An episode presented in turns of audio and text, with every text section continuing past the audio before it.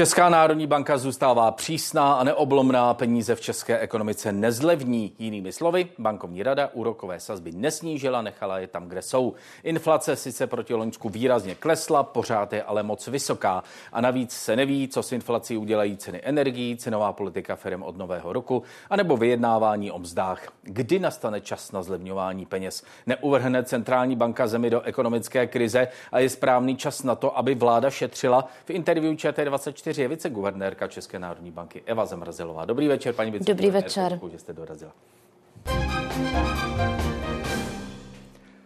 Tak, paní viceguvernérko, rozhodnutí jasné, sazby jsou eh, bez změny. Proč? Hlavní argument pro to, proč bankovní rada rozhodla tak, jak rozhodla. Eh, takže eh, to dnešní jednání bylo velice takové vyvážené a e, samozřejmě, že, že tady už jsou evidentně úvahy, jak ostatně vyplývá i z toho rozhodnutí e, o tom snížení úrokových sazeb budoucím. Teď jde o to, kdy je ten správný moment, protože my vidíme, že inflace doopravdy klesá. Když se podíváme na vývoj od ledna do září, tak stoupla vlastně jenom asi o 1%, od února do září jenom asi o půl procenta. Nicméně teď nás čeká ten technický skok, protože i když lidé budou platit pořád stejné ceny energií, opticky to meziročně bude vypadat jako zvýšení Protože cen. tam byl ten úsporný tarif. Protože tam byl ten úsporný to je tarif. Vlastně jenom to, číslo. Je to vlastně jenom číslo. Hmm. Nicméně to no číslo no, by mohlo z, zvýšit inflační očekávání, protože bohužel ty lidé očekávají Jenom inflaci adaptivně. číslo, tak lidi se řeknou, je, to bude horší. Přesně tak, ale já myslím, že jsme něco podobného viděli mm-hmm. před mhm. několika dny, kdy naprosto, naprosto očekávané rozhodnutí ohledně ohledně změn, ohledně změn cen energií v té regulované složce, které mimochodem bylo dokonce pro nás trošku nižší, než jsme čekali. My jsme čekali mezi 70 a 80 mm-hmm. procenty, nakonec bylo oznámeno 70% Tak ačkoliv jsme to čekali, tak eh, skutečně to přece vyvolalo vlnu, především mezi podnikateli, takové jako nevole. A e, vystoupila řada zástupců zájmových skupin s tím, že, že e, nastane nová vlna inflace. Ne, protože... Počkejte, centrální banka opravdu počítá s tím, že byť přijde nějaká jenom technikálie, všichni vědí, že to je technikálie. Teď myslím pan guvernér o tom mluvil. Te, myslím, ta inflace, která patrně bude něco mhm. vyšší vzhledem k loňskému úspornému tarifu, ano. číselně to tak vyjde. I pan guvernér na to ostatně upozorní, že ano. to je technikálie. Eh, tak eh, centrální banka nepočítá s tím, že když to všichni vědí, takže to nic neudělá. A ty argumenty, které se objevují proto, a řadu z nich jste připomněla, inflace už skoro neroste a tak dále a tak dále, nejsou daleko silnější proto, aby se začalo uvolňovat? Eh, jak říkám, třeba tady ten, ten signál, který, se, který jsme prostě viděli, ta reakce na to lednové přecenění cen energií nás skutečně vedla k obezřetnosti, protože vidíme zástupce zájmových skupin, kteří říkají, ano, my budeme muset zdražit, ačkoliv vlastně ty podnikatele budou platit pořád stejné ceny energie. Ale e, ta inflace de facto nespí a něco, čemu říkáme ta great inflation, chamtivá inflace, která nás provázela bohužel ty dva roky tady, tady s námi ještě může být, takže nám jde o to ukotvit ta inflační očekávání ke dvěma procentům. A vidíme stále, že u té jádrové inflace jsme pro příští rok kolem té trojky. Takže my potřebujeme více informací ohledně toho, jak to bude asi vypadat v lednu. A ty informace si myslím, že dejme tomu během těch příštích týdnů už nějak můžeme nazbírat, protože budeme... A nebo si spíš počkáte na únor? To samozřejmě i, i e, tady je možnost, protože jsme viděli, nechali jsme si zpracovat takzvaný alternativní scénář, alternativu, která nám ukazuje e, to, že pokud by to lednové přecenění bylo vyšší, než čekáme, takže právě tou stabilitou sazeb do konce roku by se, by se tady ten vliv vyrovnal. Ale rozhodně absolutně teď máme otevřeny obě cesty, stabilitu nebo snížení na tom dalším zasedání. A ta pravděpodobnost je, řekla bych, eh, eh, také otevřená. Čekal jsem, že je poměrně vysoká nebo nízká, takže ehm, když se zeptám, začnete v prosinci snižovat, tak mi řeknete, Uvidím, uh, uvidím jaká, jaké, jaká přijdou další informace. My uvidíme uh, jednak vývoj mez za třetí čtvrtletí do toho, do toho uh, závěru prosince. Uvidíme strukturu vývoje hrubého domácího produktu. Uvidíme další čísla o inflaci, uvidíme, jestli jsme se trefili, jestli ten říjen skutečně přinese inflaci kolem 8% i to bude pro nás zásadní informace, protože tady je velká nejistota ohledně toho vlastně, jaké procento domácností platí jaké ceny. Takže uvidíme i tady. Jinak centrální, bez... banky, centrální banky se obvykle rozhodují podle, ne podle toho, co je, ale ano. podle toho, co bude. Co bude tam, kam se díváte. Vy tomu říkáte ten horizont měnové politiky, což je rok, rok a půl, a tam říkáte, že už to bude v pořádku. Že inflace ano. bude na 2%, takže mnozí z toho vyvozují, že teď už byste dávno měli snižovat. Protože tam, kam vy se díváte, tam to je v pořádku, tvrdíte. Ano, eh, většinou jsou to ti, kteří nám před, rok, eh, před půl rokem říkali, že bychom měli jít ještě výše, takže dnes tvrdí, že uh, už, je, už je čas na to jít se sazbami dolů, abychom nezaspali a neškrtili ekonomiku. Nicméně my se snažíme být vyvážení a skutečně obezřetní, abychom, abychom občanům doručili tu inflaci do toho cíle nejenom uh, na nějaké třeba krátké období, ale na stabilní období období a po dlouhou dobu. A proto jsme také vždycky říkali, že sazby budou delší, eh, vyšší po delší dobu. Ovšem skutečně je tady už seriózní debata na stole o tom, eh, kdy sazby snížit. Hmm. Eh, jestli to nejsou ti, co říkají, rychle sazby nahoru a rychle sazby Přesně dolů. Tak, ano. A to je špatný ekonomický přístup? Není. Eh, není to ani dobrý, ani špatný. Je to otázka názoru. Samozřejmě ta, eh, říká se tomu, eh, říká se tomu aktivistická měnová politika. Někdo je zastáncem té více aktivistické, respektive akomodativní a potom jsou zastánci té konzervativnější verze měnové politiky. Takže i o tom samozřejmě jsme vedli hmm. tu debatu. A ta ekonomická data o vývoji nebo data o vývoji ekonomiky, která říkají, že že česká ekonomika na tom je opravdu nevalně. Když to řeknu velice mírně, tak ona už je v recesi. Dobře, furt jsou to, pořád jsou to čísla někde kolem nuly, ale eh, eh, recese eh, už to je. Tak ani to není dostatečný argument pro to, abyste začali uvolňovat. Ekonomika začala se rozjíždět a začala vydělávat víc a tudíž přinášet například ty peníze do státního rozpočtu. K tomu se dostaneme za chvíli. Připomenu i to, že um, páteří naší ekonomiky je export. 75% exportérů jsou firmy pod zahraniční kontrolou. To znamená, že jsou vlastnicky propojeny většinou s eurozónou a e, velká část těchto firm má možnost čerpat úvěry v eurech za eurové sazby, které jsou podstatně nižší. Takže tady tu páteř té české ekonomiky rozhodně neškrtíme tím, že eh, ne, jsme eh, sazby nesnížili. Možná jsme oddálili investiční rozhodnutí firem, které jsou závislé na úvěrech v české měně. Možná jsme také eh, oddálili moment dalšího oživení hypotečního trhu a Eh, nového vzestupu cen nemovitostí, což eh, mi nepřipadá příliš vysoká cena za to, že skutečně ta inflační očekávání chceme skrotit, chceme přivést tu eh, inflaci stabilně k hodnotě kolem těch 2%. A jak říkám, ten alternativní scénář, který jsme si nechali vypracovat, navíc ukazuje, že ekonomické náklady toho, i kdyby ty sazby zůstaly ještě do konce roku na této úrovni, tak ty ekonomické eh, náklady ve formě ztráty produktu jsou de facto minimální. Mluvil o tom guvernér centrální banky, ale když už zmiňuji, kdo o čem mluvil. Včera tady seděl Radek Špicár v interview ČT24 ze Svazu eh, průmyslu a dopravy a on říkal, že budu parafrázovat, ale za chvíli ho za chvíli uslyšíme jeho slova eh, přímo, že byť máte v rukou ten nástroj na práci s inflací, tedy vlastní eh, měnu, se kterou můžete pracovat, tak se to moc České národní bance nepovedlo. Pojďme si Radka Špicera poslechnout. Hmm. Drtila nás Eh, neuvěřitelně vysoká inflace, o které jsme si mysleli, že ji tady nikdy nezažijeme, protože přeci máme českou korunu a českou centrální banku, která nás před ní ochrání. Hmm. A vysmívali jsme se eurozóně, eh, protože státy eurozóny nemohou přeci s inflací bojovat, protože mají ne tu svoji centrální banku, ale tu Evropskou centrální banku. Podívejte se, jak to dopadlo. Eh, prošli jsme inflační krizi téměř nejhůř z celé Evropy, navzdory koruně, která nás opravdu neochránila. Tak se díváme, jak to dopadlo proč to dopadlo, jak to dopadlo, jak říká pan Špicar, a korona nás neochránila. Korona, eh, korona skutečně, eh, musím říct, že podle mého názoru zapůsobila v tom směru zpřísnění měnových podmínek eh, v loňském roce.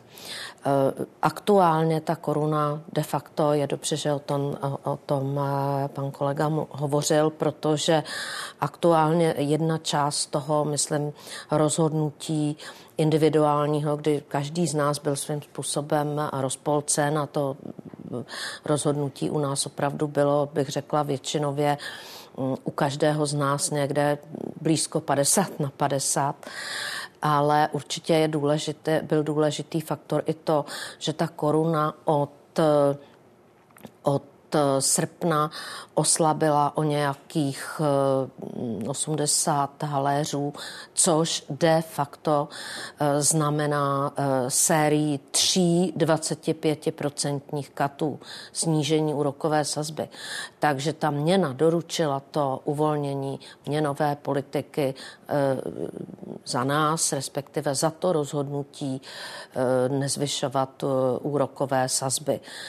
A to, jaké faktory stály za inflačním vývojem v jednotlivých zemích, si myslím, že bude předmětem debat, výzkumu v dalších letech, protože ta inflační epizoda se rozlila celou Evropou a byla v různých zemích různá. Dřív nebo později začnete snižovat, ať už to bude v prosinci, nebo to bude někde na začátku roku, tedy patrně začnete snižovat. Dnes eh, od pana guvernéra zaznělo, až to nastane, tak to bude mírné a pozvolné. Tak co to znamená? Co měsíc to čtvrtprocentního bodu, nebo to jednou zkusíte, pak půl roku počkáte, jak to bude vypadat? Uh, i to je eh, částí, částí důvodů dnešního rozhodnutí. Eh, myslím si, že většinově bankovní rada vnímá to, že jestliže k tomu eh, snížení přistoupí, pak by v něm měla pokračovat i na těch následujících zasedáních. A tady v tom úplná jistota nepanovala. Takže mírné Tady nemohu se zavázat k tomu, jestli to bude 25 nebo 50, ale budeme se snažit tu ekonomiku nešokovat nějakými výraznými změnami a myslím si, že to hmm. bude nějakým způsobem očekávatelný proces. Já ani žádný závazek od vás nečekám, zejména protože hlasuje sedm lidí, takže maximálně eh, váš příslib, jak budete hlasovat, vy ne, rozhoduje o tom sedm lidí eh, v bankovní radě. Vy vedete i tu debatu, že by to mohlo být razantnější. Jste říkala, že až 50 bazických bodů by to mohlo být. Takže i to uvolňování potom by mohlo být razantnější než po těch čtvrtkách, lidově řečeno. Skutečně teď eh, uvidíme, jak bude vypadat. Já, opravdu... Že i to, toto je v úvahách. Eh, samozřejmě, já myslím, že někteří kolegové se vyjádřili, že čím později, tím potom to bude uh, razantnější. Samozřejmě, že někteří jiní kolegové zase mohou mít názor, že ten proces bude trvat déle, ale bude to o debatě a uvidíme také, jak se bude vyvíjet inflace. To je to hlavní, na co se díváme. Jak se bude vyvíjet inflace a faktory, které na tu inflaci mohou v budoucnu působit. Protože ano, snažíme se skutečně být předhledící a mít jistotu, že ta inflace zůstane kolem těch 2% na dlouhou dobu. Jaká jsou rizika, že se zase vrátí vysoká inflace, nebo že ta, co je tady, neklesne tak, jak očekáváte? Jaká jsou rizika tohoto vývoje? Eh, rizika jsou, rizika jsou vlastně hlavní ze dvou stran. Jednak by to byl neumírněný mzdový vývoj, zatím čekáme někde kolem e, takovou dynamiku, jaká je zhruba asi v letošním roce, čili někde, dá se říci, kolem těch 7%, do těch 7%. A to je nerizikové, plus minus 7%, ano. to je nerizikové z hlediska budoucího vývoje inflace. Ano. Mhm. A současně vzhledem k tomu, že ta průměrná inflace by na přes rok měla činit někde kolem 2,5, 2,6, tak kolem těch 2,5%, tak už to e, vlastně zaručí růst reálných příjmů, což je zase důležité pro obnovení té spotřeby domácností neinflačním, neinflační cestou. No a tou druhou záležitostí, kterou také intenzivně debatujeme, je role fiskální politiky, protože vidíme z vývoje měnových agregátů, že de facto ty trvalé deficity, deficity veřejných financí, především tedy státního rozpočtu, se, se překládají vlastně do eh, růstu peněz v ekonomice. Takže eh, je to prostě dluhové financování státu, které hraje v, těch, v tom vývoji měnových agregátů podstatnou roli. Očekáváme pro příští letos to bude někde kolem 10%, ten agregát M3 na přes rok ještě více, takže eh, i tady to nás nutí k obezřetnosti, protože sice rozpočet teď vypadá velmi dobře, to skutečně to zářijové číslo bylo řekla bych, respektive to říjnové číslo bylo velmi, velmi pozitivní. Na přes rok snad se podaří dále snížit, ale pořád jsou to řádově peníze, o kterých se nám před lety eh, nechtělo ani zdát ve špatných snech. Jsme se dříve bavili o jednotkách miliard, desítkách a úplně stejným způsobem nyní hovoříme o desítkách nebo stovkách. Hmm, tak desítky už byly černá uh, můra uh, před lety. Nicméně vláda konzoliduje, ale je na to teď opravdu čas? Teď ten správný čas, když se podíváme na to, jak se vyvíjí ekonomika? Nelze to odložit? Já jsem například včera, včera e, byla na vládě a tam byl velmi zajímavý bod ohledně revize výdajů. A ta revize výdajů by měla probíhat způsobem, že bude, bude u jednotlivých výdajových složek brán původní záměr a pokud ten záměr je naplněn, pak je účelné i to opatření. A pokud ten záměr původní naplněn nebyl, jako dejme tomu, eh, dejme tomu, si představme dávky na bydlení, které nakonec končí u těch obchodníků s chudobou a předraženými nájmy, tak Eh, já eh, předpokládám, že vláda bude odhodlána Tohle s, problém, s tím problémem nějak pracovat, protože tady potom ty peníze, vydané peníze neplní svůj účel. Pouze obohacují, dejme tomu, určité skupiny investorů a eh, neplní to ten původní účel. Prostě zajistit rozumné bydlení slabším Rozumím. vrstvám obyvatel. Kolik takových výdajů ve státním rozpočtu je, které neplní svůj účel? To uvidíme. to uvidíme ale jenom to, že Je to většina záměr... těch výdajů? Eh, nebo, tak č- člověk by si myslel, že když už stát tedy vydává nějaké peníze, tak ví, proč je vydává a vydává je na něco, co funguje. Takže tam je nějaké větší množství peněz, které stát vydává, ono to nefunguje. Oni se vyhazují ty peníze. Eh, takhle to rozhodně tady je. Já jenom říkám, že vítám ten záměr a že mi přijde velmi rozumný. Hmm. Nicméně, eh, ta konzolidace je v této době potřebná? Není naopak eh, čas na to, eh, vždyť se přece říká, peníze se rozdávají v době krize a šetříme v době, kdy, kdy jsme na tom dobře, kde je růst. Tak teď jsme v těch špatných dobách. Nemají se teď ty peníze vydávat? No jenom, že jak jsme se do těch špatných dob dostali.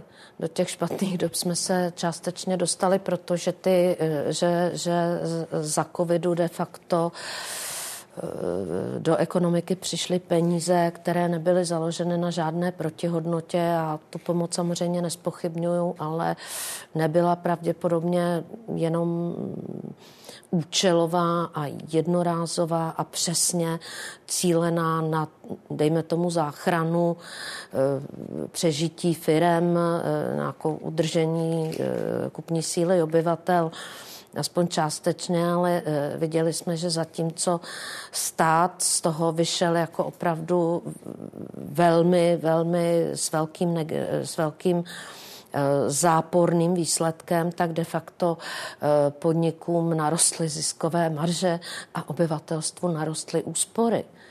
Takže i to přispělo k tomu, že inflace u nás byla vyšší než v jiných zemích, protože u nás eh, de facto máme velmi vysoký nárůst eh, veřejného zadlužení k HDP oproti předcovidové době o více než 15 procentních bodů a tam jsme asi druzí, v, myslím, v celé Evropě. Ale pořád na hodnoty, které jsou jedny z nejlepších v Evropě. Ano, ale ono jde o tu tendenci. Samozřejmě, samozřejmě, že ano, pořád je to těch 44% zhruba, ale ten, ta dynamika je důležitá a ta konsolidace i pohledem vlastně salt těho, těho veřejného sektoru na hrubém domácím produktu je také u nás jedna z nejpomalejších, protože prostě země, které doopravdy eh, věnovaly ty peníze jednorázově, účelově, nikoli plošně, tak jsou schopny potom ty výdaje eh, dostat z té struktury.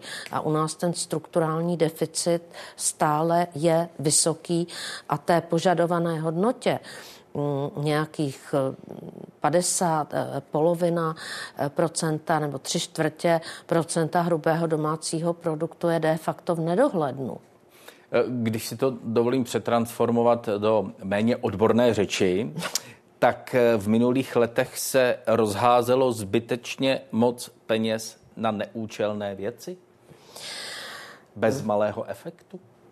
No tohle už je, jako asi, asi bych uh, přesně k takovéhlemu tvrzení úplně uh, stoprocentně se nepřipojila, ale myslím si, že se, že, že uh, se mohlo docílit docílit dostatečného efektu s méně vydanými prostředky.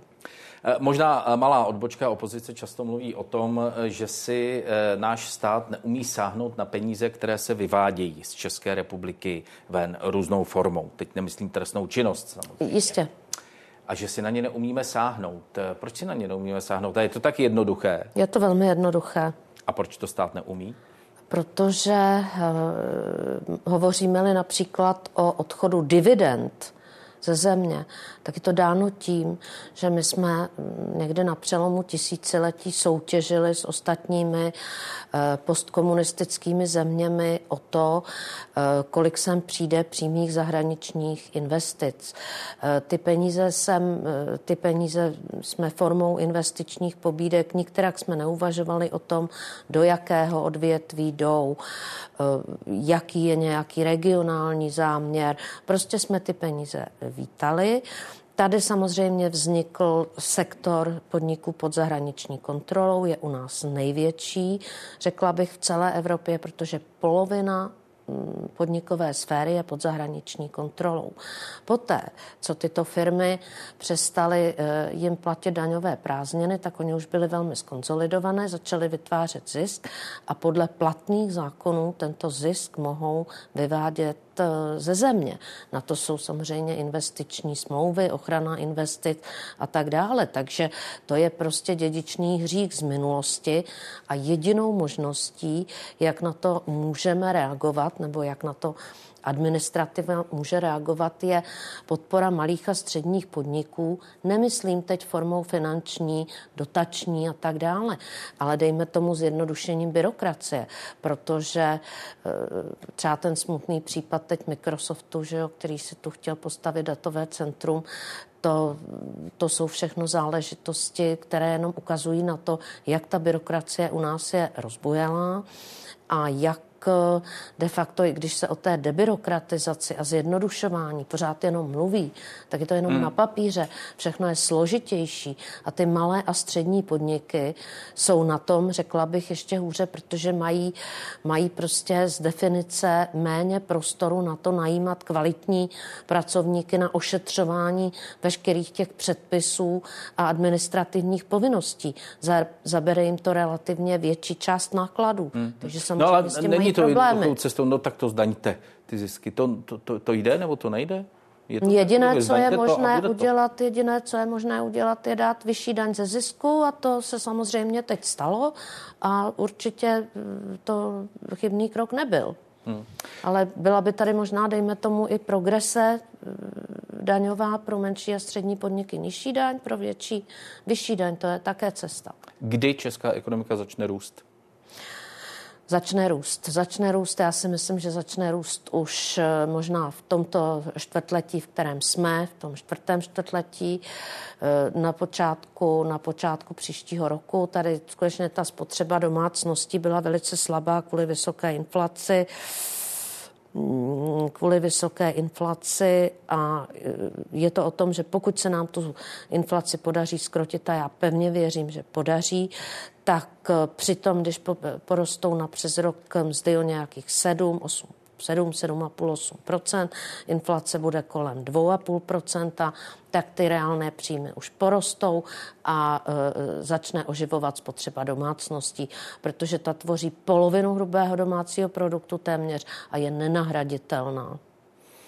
Takže ta špatná nálada v některých sektorech ekonomiky. Včera jsme zaznamenali zpracovatelský průmysl, pokles výroby, pokles nových zakázek, zrychlé propouštění. To nebude už od příštího roku. Nálada se zlepší, zakázky přibudou.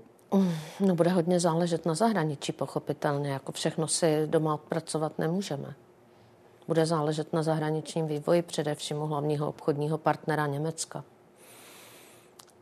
To, že česká ekonomika nedosáhla ještě na tu předcovidovou úroveň, zmínila jste to jako jediná v Evropě. Eh, jak oni za to můžou právě ty vysoké sazby centrální banky? Já se domnívám, že za to může, ta, ta, to asi tady nerozebereme. Ta, ta řada, tady bude opravdu velká, velká řada těch faktorů. Samozřejmě třeba to, že jsou uh, řeknu jednu věc, to, že jsou vysoké ceny, byly vysoké ceny energií, tak pro nás bylo hodně drtivé, protože jak ve spotřebitelském koši pro občany máme vyšší podíl než třeba vyspělé země, jako je Německo, Dánsko a tak dále, eh, tak stejně tak my máme vysokou energetickou náročnost výroby, to je dáno tím vysokým podílem průmyslu, je to taky dáno tím, že pořád ještě nemáme tu výrobu dostatečně modernizovanou. Tam se zase vracím k tomu, že když je to pod zahraničním vlastnictvím, tak vlastně eh, ty zahraniční vlastníci víceméně eh, rozhodují, co, jak, pro koho, za kolik. Takže my nemáme ani doma, ani doma vlastně celou tu strategickou, eh, strategickou rozhodovací schopnost. Paní viceguvernérko, děkuji vám za rozhovor v interview ČT24. Naschledanou. Děkuji za pozvání. Krátká pozvánka na události komentáře. Mimo jiného budou se věnovat případu Dominika Ferryho. Jste zváni na události komentáře a teď už i na události. Klidný události večer, za okamžik. thank you